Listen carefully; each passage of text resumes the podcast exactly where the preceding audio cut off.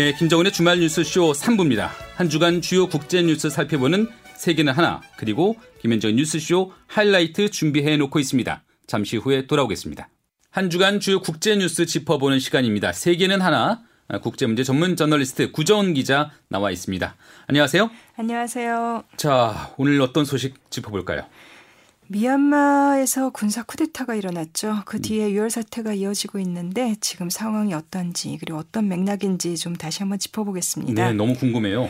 예, 발단은 지난해 11월에 미얀마 총선이었는데 미얀마가 지금 민선 정부가 사실은 들어서서 이제 선거를 치른 건데 여기서 그 집권 아웅산 수지 여사의 정당이 압승을 했습니다. 네. 그리고 옛 군부가 밀어주는 정당은 이제 참패를 했는데 그걸 가지고 부정선거였다라는 이유를 들으면서 군부가 2월 1일에 쿠데타를 일으킨 겁니다. 네네. 네. 그리고 지금 아웅산 수지 여사는 뭐 감금됐고 그 시민들은 저항을 하고 또 유혈 진압하는 일이 반복되고 있는데요. 사실은 상황을 정확하게 파악하기가 힘들다는 것 자체가 큰 문제예요. 그러니까 구체적인 현지 소식이 밖으로 잘 알려지지가 않고 있는 거죠? 예, 그 외국 이제 저널리스트들 입국도 다 금지됐고, 그다음에 현지 언론들도 핍박을 받고 있고 이제 그런 상황인데, 그 미첼 바칠레트 유엔 인권 최고 대표가 4일 성명을 발표한 내용을 보면은 최소 54명이 숨졌다라고 했는데 이게 유엔 측에서 이제 확인한 것이기 때문에 실제로 사망자는 더 많을 수 있을 것 같고요. 뭐 현지 언론들이나 소셜미디어 올라온 걸 보면은 3일 하루에만 40명 가까이 이제 군부의 총탄이 희생됐다고 그러고 지난달 28일에도 뭐 20명 가까이 숨졌다고 하거든요. 네네. 근데 유엔에 따르면은 뭐 쿠데타 뒤에 1,700명 이상이 구금된 것 같다. 근데 그 중에 언론인도 뭐 30명 가까이 되고요. 근데 끌려간 사람들 지금 어디에 있는지 뭐 풀려는 사람도 일부 있지만 뭐 확인되지 않고 있고 또 일부는 이미 재판이 초고속으로 진행돼서 유죄 판결을 받았다고 해요. 많은 이 소식을 접한 많은 사람들 지금 예전 1980년 우리 광주를 떠올리시는 분들 많더라고요. 그때처럼 지금도 시민들 계속 거리로 몰려나오고 있죠. 지난 4일에도 최대 도시인 양곤하고 그다음에 제2의 도시인 만달레이 이런 곳들에 시민들이 집결을 했습니다. 뭐 수백 명에서 한 천 명 정도 규모였다고 하는데 도심에 바리케이트 설치하고 그다음에 저격수나 군인들이 시위대를 좀 조준 사격할 위험이 있다 그래서 뭐 그러지 못하게 가림막을 걸어두기도 하고 했다는데 그리고 또 수도인 네피도에서도 시위가 일어났습니다. 이 네피도라는 곳은 이제 국제사회에서 참 미지의 수도다라고 부르는 곳이에요. 네. 그 군부 정권이 과거에 그 양곤에서 내륙으로 수도를 옮기면서 세웠는데 뭐 인구가 아주 적고 조용한 곳인데 이제 거기서도 시위가 일어나고 있다고 합니다. 특히 지금 19세 소녀의 죽음이 이 미얀마 현재 시민들의 분노에 기름을 붓고 있는 그런 모습인 것 같아요.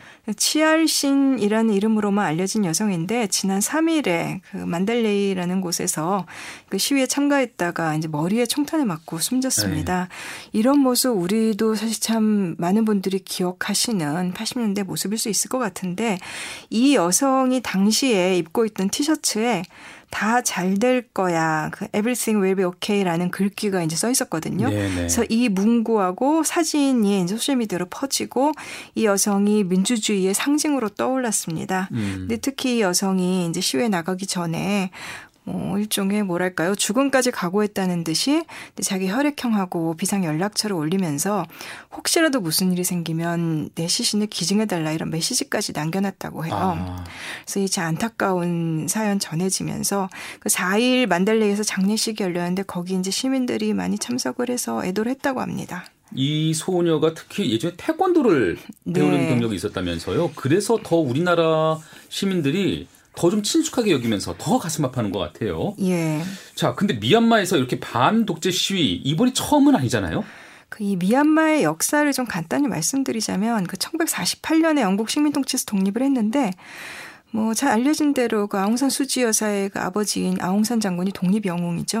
근데 독립하고 10년 뒤인 1958년부터 지금까지 거의 대부분 기간을 군사 독재 정권이 지배를 했습니다. 네네. 네. 특히 1962년에 정권을 잡았던 내윈 장군은 무려 26년간 장기 집권을 했는데 시민들을 억압한 건 물론이거니와 그, 그 후에 지금 한 최근 몇 년 새 미얀마 그 로힝야 무슬림 소수민족 학대 이런 것들이 많이 이슈가 됐었잖아요. 이 내윈 정권 군 군부가 그 민족 집단들을 좀 분할 통치하고 이렇게 갈등을 조장하고 이런 거를 구조화시킨 측면이 있어요. 아. 예, 그리고 또 이제 내윈이 만들었던 1974년의 헌법은 이제 명목상으로는 사회주의 경제 프로그램 이거를 지향을 한다면서 실제로는 이제 기업과 자원을 국유화하고 이제 국가가 시민들의 것을 갈취하는 구조를 만들었습니다. 예. 그리고 뭐 소수민족들을 이제 사실상 노예화해서 이제 그들의 땅에서 자원을 빼앗고 강제 노동시키고 뭐 이런 것들도 많았는데 잔혹한 구조를 설계해 버렸네요. 예. 근데 뭐 시민들이 저항하지 않았던 것은 아닙니다. 대표적인 게 1988년에 이제 미얀마 사람들이 8888 항쟁이라고 부르는 게 일어났었어요. 근데 군부가 뭐 무차별 탄압을 해서 당시에 3천 명 이상 숨진 것으로 이제 국제사회에서는 추정을 하는데 이제 이때 영국에 머물던 아웅산 수지가 미얀마로 돌아가서 이제 저항을 이끌고 그 상징적인 역할을 했었거든요. 그렇죠. 근데 그리고 나서 이제 시위가 진압된 다음에 민족민주동맹 NLD라는 이 정당을 만들었는데 근데 이듬해인 1989년에 수지는 곧바로 투옥이 됐고 그리고 2010년에 풀려냈으니까 21년을 가택연금을 당한 거였고요. 네. 뭐 그 8888 항쟁의 충격 속에서 이제 군부 정권이 이대로는 안 되겠다 해서 이 나라 이름 원래 버마라고 우리가 불렀는데 1989년에 미얀마로 이름 바꾸고 뭐 또 또 수도를 그 네피도라는 정글 속의 신도시로 옮기고 뭐 그런 일이 있었던 거죠. 그러니까 2005년에 좀 새롭게 나라를 좀 새롭게 시작하겠다라는 마음으로 뭐 국호도 바꾸고 뭐 그렇게 했었던 건데 2007년에도 그 샤프론 혁명으로 불리는 민주화 시위가 또 일어났잖아요. 그 미얀마 인구가 5,700만 명이라고 하는데 90% 가까이가 불교도입니다. 이 사프란이라는 거이 노란색을 가리키죠. 근데 노란 승복을 입은 승려들이 이제 2007년 시위에 앞장서서 사프론 혁명이다라고들 하는데 이제 군부는 당시 시위도 물론 짓밟았습니다. 그리고 나서 이제 2008년에 새 헌법을 만들었는데 이제 민간 정권으로 이양하는 것을 피할 수는 없겠다. 시민들의 반발도 너무 쌓였고 국제사회 압박도 있었고요. 근데 그래서 군부가 민간의 정권을 이양한 뒤에도 권력을 유지할 수 있도록 만든 게 이 헌법입니다. 네. 지금 이 헌법 체제로 이어지고 있는데 이제 2011년에는 어쨌든 명목상 민간 과도 정부가 들어서긴 했어요. 그러니까 사실 2011년부터 따지면은 민주화 과정이 10년째 지금 이어지고 있는 걸로 봐야겠죠. 예, 예. 근데 이게 민주주의가 단선적으로 쭉 그게 진행이 되면 좋지만 그렇지 못하고 여러 곡절을 겪는데 어쨌든 2015년에 처음으로 다당제 자유선거를 했고 그때 수지의 그 NLD가 압승을 했습니다. 근데 이 2008년의 헌법이 그 탄마도라고 불리는 군부가 있는데 군부가 국회 의석의 25%를 자동으로 갖게 되어 있고 또 개헌을 하려면 75%가 넘는 의원들이 찬성을 해야 되고 그러니까, 뭐, 그러니까 개헌이 불가능한 거죠. 예, 사실 그렇게 만들어 버린 거예요. 그래서 민선 정부 권력에 명백한 한계가 있었는데 음. 그조차도 지금 못 참겠다면서 군부가 이제 쿠데타를 해버린 거죠. 자, 그 뭐 말씀을 듣고 보면은 아직은 미얀마에서 그 민주주의가 자생력을 갖추긴 좀 어려운 상황 같아 보이는데 그 때문에 이제 미얀마 사람들은 국제사회 개입을 요구하고 있다고요.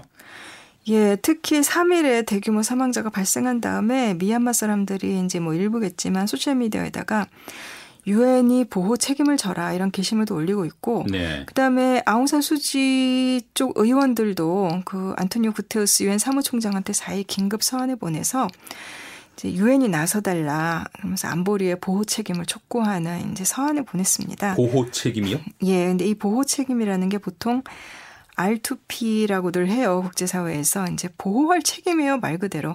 이제 억압적인 정권이 자국민을 상대로 뭐 집단학살이나 이제 인종청소 이런 범죄를 저질렀을 때 독립국가의 주권도 중요하지만 그보다 더 중요한 것은 인권이므로 음. 국제사회가 강제로 개입을 할 수 있어야 한다는 겁니다. 무력을 쓰더라도? 예, 이게 2005년에 유엔에서 어느 정도 정식화됐고 네. 이게 발동된 적이 있어요. 2011년 딱 10년 전에 그 리비아의 그 카다피 정권이 이제 자국 내 반정부 세력을 상대로 사실상 전쟁을 벌이니까 이제 그때 유엔 안보리가 승인을 해서 나토가 무력 개입을 했죠. 그래서 리비아 정부를 추출한 전례가 있는데 네네. 네. 근데 문제는 이 한 국가 내부의 민주화 과정에 어느 나라나 민주화는 사실 쉽지 않은 과정인데 여기서 국제사회가 무력으로 관여하는 건 이제 그 자체로 위험한 일일 수 그럼요. 있죠. 예, 예, 과정도 결과도. 뭐 사실 그 2000년대 미국 조지 W 부시 정부가 이라크 침공할 때 명분으로 내세운 것도 민주화였거든요. 판단이 주관적일 수 있잖아요. 예. 이제 그 강대국들의 이제 입김에 이제 좌우될 수 있고 또 이제 안보리의 그 승인을 얻는 것 자체도 힘든 과정이기도 하고요. 그래서 지금 유엔은 일단은 그 미얀마 상황을 우려한다라는 성명만 낸 상태인데 그거 에조차도 이제 미얀마 군부는 내정 간섭이라면서 반발을 하고 있습니다. 자, 그렇다고 해서 손을 놓고 있을 수는 없을 것 같고요. 이제 국제사회 뭘 어떻게 할 수가 있을까요? 그 유엔의 그 미얀마 인권 특별조사관 보고서가 4일 나왔는데 우선은 안보리가 미얀마 군부 무기 금수 조치를 취해야 된다, 경제 제재를 해야 된다 이렇게 권고를 했고요. 네. 이제 군부의 돈줄이 석유와 가스인데 이 분야의 기업들을 이제 제재해야 한다. 그리고 잔혹 행위에 대해서는 책임자들을 국제형사재판소 ICC에서 기소돼야 한다 이렇게 주장을 했습니다. 그래서 안보리가 미국 시간 5일 비공식 회의를 하는데 뭐 제재 논의하겠죠. 근데 그것과 별개로 미국은 지금 제재한다고 했고 제재 대상에 올렸고. 있고요. 그다음에 유럽연합도 이제 미얀마에 대한 이제 모든 협력이나 지원을 중단한다 이렇게 밝혔습니다. 네, 자 이렇게 경제 제재 카드가 만져지고 있는데 미얀마 경제 상황은 어떤지도 궁금한데요. 이제 고립된 지 오래됐고 또 독재가 심했고 그래서 사실 세계 최빈국 중의 하나입니다. 음. 뭐 그래도 2011년 민주화 시작된 뒤로는 2019년까지 통계를 보면은 연평균 7% 넘는 이렇게 성장을 해오긴 했습니다. 그리고 빈곤율이 사실 2005년에는 48%였으니까 국민의 절반이 이제 극빈층이었는데 이것도 많이 떨어지긴 했어요. 외국 투자도 늘었고. 네. 근데 그렇다고 해도 이제 구매력 기준으로 1인당 GDP가 사실 5,400달러 이 정도밖에 안 되니까 굉장히 가난한 나라고요. 그러네요. 이제 코로나19로 작년에 경제 타격이 심했는데 이제 올해 쿠데타 여파에다가 제재까지 더해지면은 아마 거기 사람들은 더 살기가 힘들어지겠죠. 예. 자, 국제 사회가 어떻게 해야 될지 고민인데 근데 중국은 중국의 경우에는 오히려 군부 정권을 밀어주고 있다 이런 소식도 들려요. 내윈 독재 시대부터 사실 미얀마와 밀접한 관계를 유지해온 거의 유일한 나라입니다. 중국 의존도가 굉장히 높고 이거에 대해서 사실 시민들도 반발을 많이 해왔거든요. 음. 네, 이제 그 시진핑 중국 그 정부는 이제 1대1로 계획 이제 추진하고 있잖아요. 거기서도 미얀마를 중심 파트너 중에 하나로 삼고 있고 지금도 경제 관계가 굉장히 돈독합니다. 그래서 미얀마의 주된 수출품이 석유랑 천연가스인데 3분의 1이 중국으로 가요. 이것도 특히 중국 남부와 미얀마를 잇는 뭐 경제 회랑 이런 걸 만들어서 중국은 그 미얀마를 인도양에 접근하는 통로로 삼으려고 하고 있고 쿠데타로 집권한 군부가 사실 지금 의지할 곳도 거의 뭐 중국밖에 없어 보이는데요. 그 안보리에서 중국이 어떤 태도를 보이는지 지켜봐야 할 것 같고요. 네. 우리가 참 좀 씁쓸한 이야기이긴 합니다만 음. 중국을 뭐라고 하기는 쉬운데 이제 한국 기업도 미얀마의 군부 정권과 협력을 해서 자원 개발한 이런 비난에서 사실 자유로울 수는 없기 때문에 우리가 좀 이건 되짚어 봐야겠죠. 그런 면도 있네요. 자, 결국은 어쨌든 이 사태가 이렇게 계속된다면은 미얀마에 대한 경제 제재는 불가피할 것 같고요. 이제 그렇게 되면 실제 효과가 있을까? 상황을 좀 개선시킬 수 있을까? 어떻게 보세요?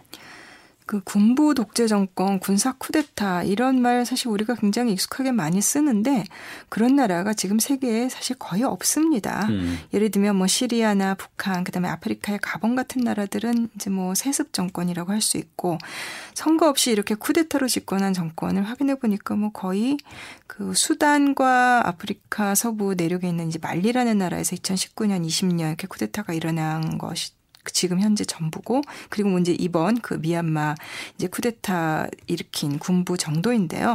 결국 시민들의 저항이 결정을 하겠죠. 지금 눈길을 끄는 게 시민들, 젊은이들 이런 사람들뿐만 아니라 공무원들도 많이 지금 시민 불복종 운동에 동참을 하고 있다고 네. 하고요.